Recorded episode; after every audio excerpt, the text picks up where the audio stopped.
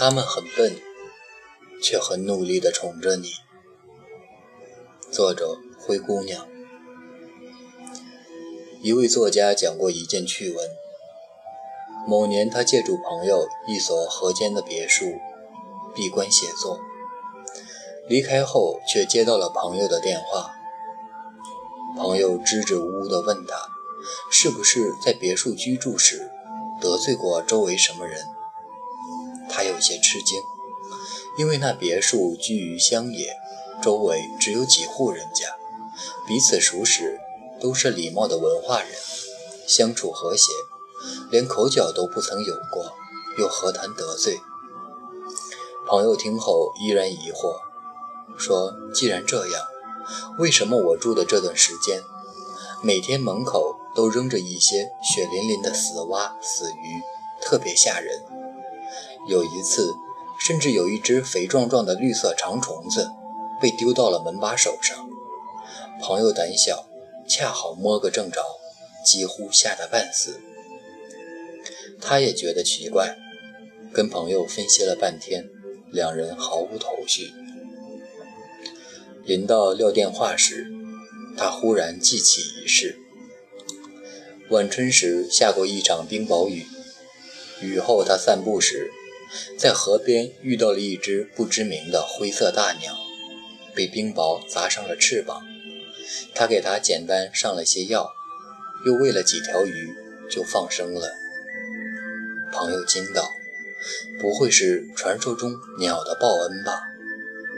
于是蹲守几日，终于等到那个始作俑者。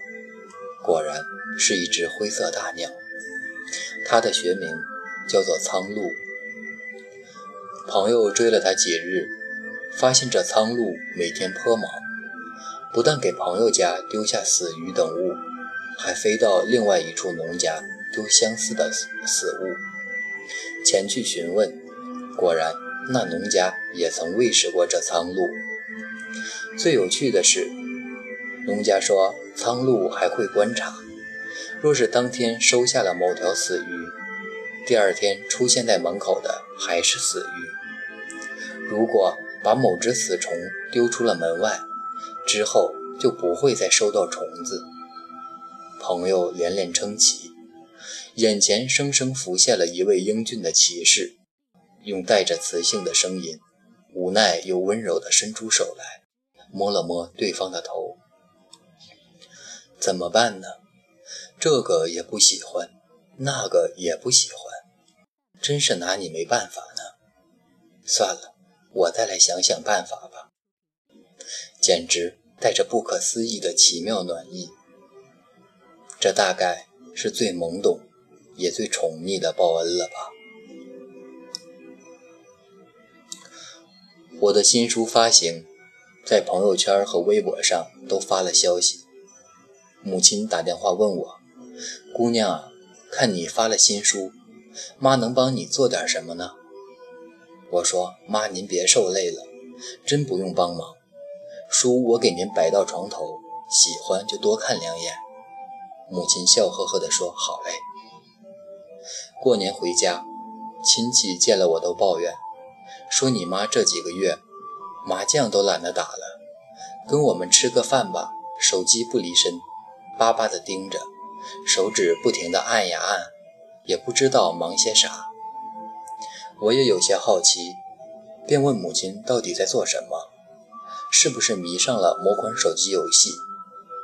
母亲起初不讲，后来禁不住缠问，只得有些不好意思地说：“我，我在给你点赞。”点赞？我一愣，妈，你是怎么点的？母亲说：“我听人家讲，要是一个人的微博点赞越多。”就是人气越高，我眼睛花，看不太清楚，没法看你写啥，就一个劲儿的点赞呗，也容易，不累的，每天一直按按按就可以了。妈呀，我哭笑不得。微博点赞，每个 ID 只有一次权利，母亲反复按，完全是无用功，白白浪费了时间和精力。我想要给他解释，迟疑半晌，却始终没有说出口，只是劝了他几句，不要太辛苦。我想，他这么努力的让自己有用起来，尽自己所能的宠爱着自己的女儿，辛苦的创造着微弱却温暖的情感价值，我又有什么权利让他失望？这篇文章。注定是不能让他看到了，就让他愉快地为我点赞，活在帮到女儿那种心满意足的快乐之中，挺好。东北的冬天很寒冷，零下三十摄氏度的气温，滴水成冰。儿时我臭美，常常喜欢穿漂亮的雪地靴。然而，往往越是漂亮的靴子，越是不防滑。我平衡能力又不好，做个屁股墩儿，或者把腿摔得青一块紫一块，都是家常便饭。于是，每到上学放学，父亲就会让我抓住他的胳膊，稳稳当当地走过小路的冰面。父亲身形高大结实，只要拉着他，心里就特别有底。后来我长大了，父亲却病倒了。好在通过逐渐的治疗，身体恢复的还不错，至少可以拄着拐棍到处慢慢的走，看看风景。然而这个冬天回家时，我又一次在冰面上摔倒了，龇牙咧嘴，捂着屁股走进家门时，父亲看着我，嘿嘿笑了起来。我嘟囔着。外面的冰面太滑，父亲则急忙拄着拐去拿跌倒膏药。第二天我醒得很晚，出了卧室，却发现父亲不在屋子里了。我想他是出去散步了。这么冷的天，地又滑，明明嘱咐过他要好好的待在屋子里，怎么就非要出去乱走？万一摔了可怎么办？我刚跑出去，下了楼，远远就看见父亲的背影，居然已经慢吞吞地走到了小区的门口。我抬腿就往他的方向跑，然而才迈几步就觉得不对，停脚，低下头去看，眼前通往门口的冰面小路，密密麻麻都是圆圆的白色小坑，坑不深，但数量多了。冰面完全变得粗糙，一点都不滑了。不远处，看车大爷叫我的名字。你爸一早就起来了，院里谁也劝不住，自己一个人吭哧吭哧走了半天，走一步就拿他那破拐棍在地上戳戳戳，砸了好多小坑出来。我估摸着怕谁摔了吧。我揉揉眼睛。喊，爸！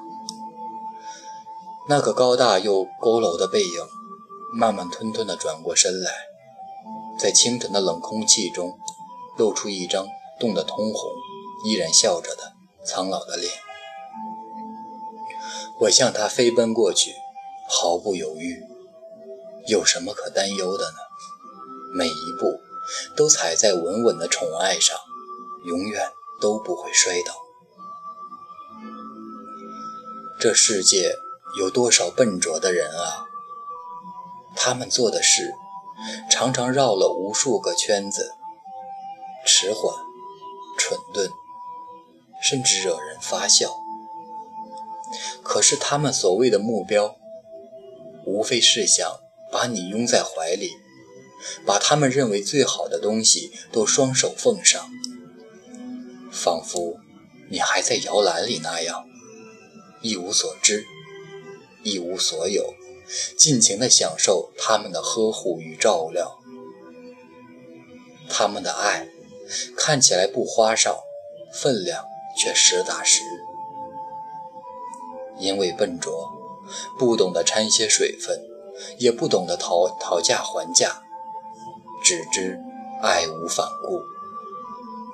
这大概是一辈子都不愿意失去的一种拥有。我能给你的，如此不值一提。然而，这已是全部。只要我还能给，只要你还肯要。